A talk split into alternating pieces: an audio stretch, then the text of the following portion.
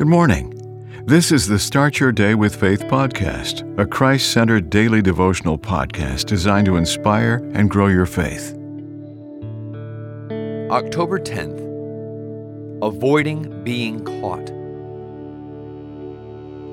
During a village town hall meeting, a politician asked attendees about their most pressing needs.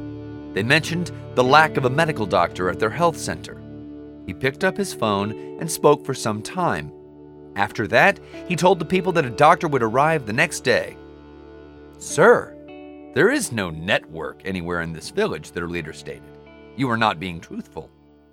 A lady told her son, who was aspiring to become a politician, to avoid getting caught if he won an election. Getting caught in a lie. This moral cancer is quite common and it should be avoided. Why? Because a little lie is like a little pregnancy. It doesn't take long before everyone knows. Besides, Ephesians 4:25 teaches that we put away lying, for we are members of one another.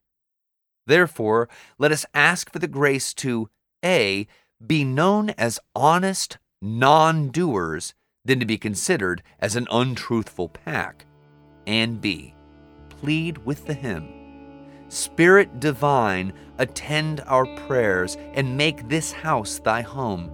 Descend with all thy gracious powers. O come, great Spirit, come.